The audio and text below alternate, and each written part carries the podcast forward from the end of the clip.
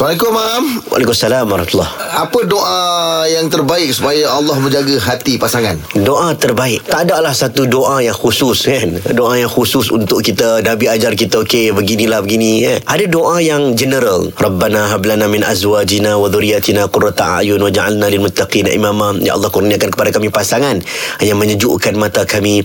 Saya nak cadangkan lah eh. Kita ni kalau doa ni ah, Qul masyita Sebutlah apa yang kamu nak sebut. Dalam bahasa Melayu boleh Bahasa apa pun.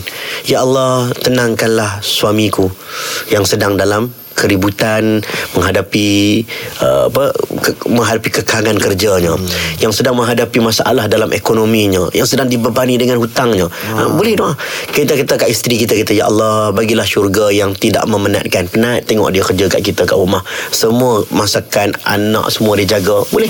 Doalah bahasa-bahasa Melayu kita. Hmm. doa yang terbaik ini doa yang paling ikhlas. Hmm. tanpa diberitahu pula kepada pasangan. Hmm. ha yang tu sangat baik. Insyaallah doa tu makbul. Ha, jadi Dan doa tu tidak semestinya kena mengangkat tangan Maman dia tak semestinya. Dia banyak kali hadis Nabi tentang doa. Ada ketika Nabi angkat satu jari jari telunjuk. Pernah? Ada ketika Nabi angkat tinggi sampai nampak ketiak pernah ada ketika Nabi hanya duduk saja berdoa tanpa mengangkat kedua-dua tangan.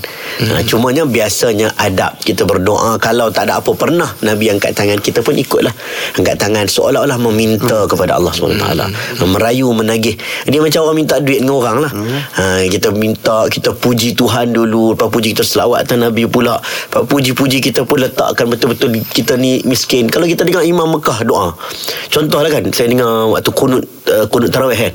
Dia akan mulakan dengan Allahumma antal ghani wa nahnu al-fuqara banyak kali dia ulang.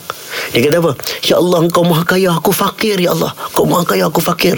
Bila dia doa Dia buat macam tu Feel macam tu Baru dia doa Dia betul-betul macam nak. Dia bukan macam doa Ya Allah bagilah. Nak bagi tak bagi Tak bagi sudah.